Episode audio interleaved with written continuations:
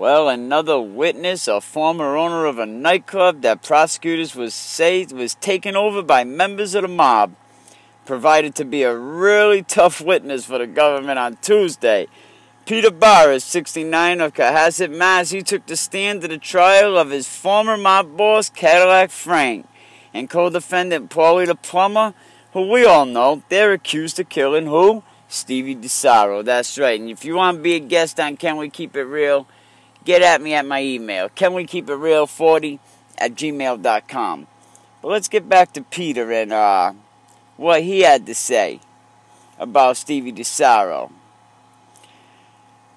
the U.S. Attorney Ferland, he was able to establish that Boris and other owners of the nightclub, the channel, were not given any money when the club was scooped up by DiSarro and Salemme's son in 92. Boris said he couldn't remember what led up to the questionable deal. Boris also claimed he couldn't remember what was said during a fistfight he had with Frankie Jr. shortly before Boris left the nightclub business. U.S. Attorney attempted to get at Boris to read from a transcript of an interview he gave FBI agents earlier in the year, during which he was able to recall things more clearly. But Boris said he had forgotten his reading glasses and couldn't see the text. Typical. Has someone talked to you about your testimony today? No, Boris replied. Has anything occurred that has caused your memory to lapse? Nope, just getting old.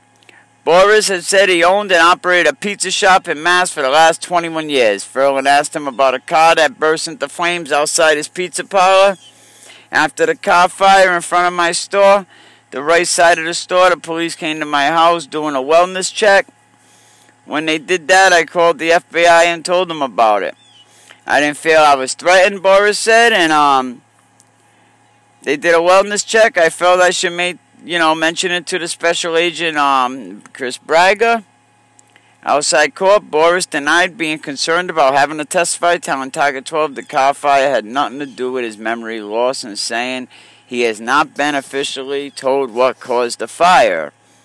Boris said it was just a coincidence. A spokesman for the Mass Fire Department says the investigation is still being investigated. On the morning of April 17th, there was a motor vehicle fire that spread two other cars outside Nantasket Ave in. The spokesman said, wrote in an email, that building houses residential units and a restaurant called the Pizza Box. The cause of the vehicle fires remains under investigation. On the stand, Boris told the courtroom that his wife had been dealing with serious illness and recently stopped receiving treatment. Stephen Boozang, an attorney for Salemme, said it would be absurd to link the fire with Boris' testimony because the pizza shop owners was not a high-profile witness. Frank is 84 years old. Whoever was around him or with him, they're either dead or in jail. Frank wasn't on the street. When asked if Boris anything to worry about, of course not.